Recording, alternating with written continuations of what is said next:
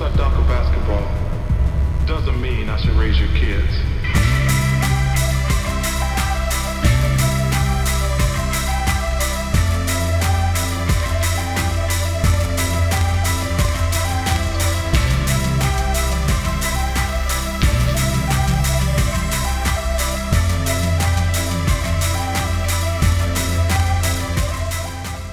Welcome to Dear Adam Silver, a podcast about sports, art, and the space they share. My name is Abigail Smithson, and I am an artist and longtime basketball enthusiast. I have often found that my favorite athletes are also my favorite artists. They play hard and from the heart, tap into their intuition, and often make their strongest work when they stop thinking and simply react. On this podcast, we will cover all sports and mediums of art, discovering the many connections between the two creative forces. I will be interviewing artists, athletes, coaches, critics, journalists, and fans. This will be an ongoing dialogue that allows for seemingly disparate subject matter to exist side by side.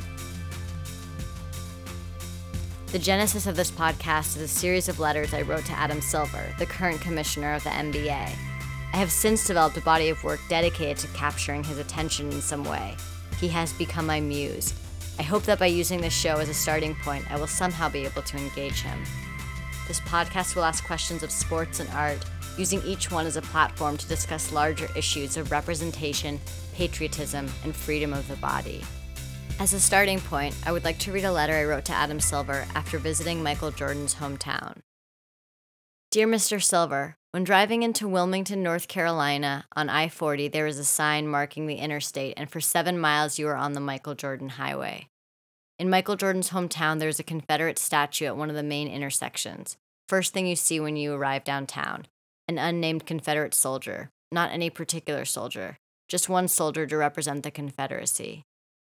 In Michael Jordan's hometown, you can camp on the beach, you can buy a swimsuit, you can order a delicious eggplant parmesan sub to go. There are many options for smoothies. In Michael Jordan's hometown, it takes 25 to 30 minutes to drive across the whole city, Traffic is terrible, parking is expensive.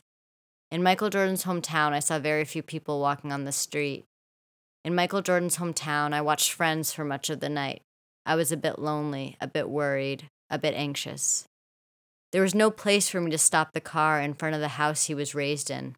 I had to drive around the block twice to get a good look. And then I drove from his house to his high school, following the commute he would have taken every day. At Michael Jordan's high school, there was a large glass case outside the gymnasium he played in holding every pair of Jordans ever released.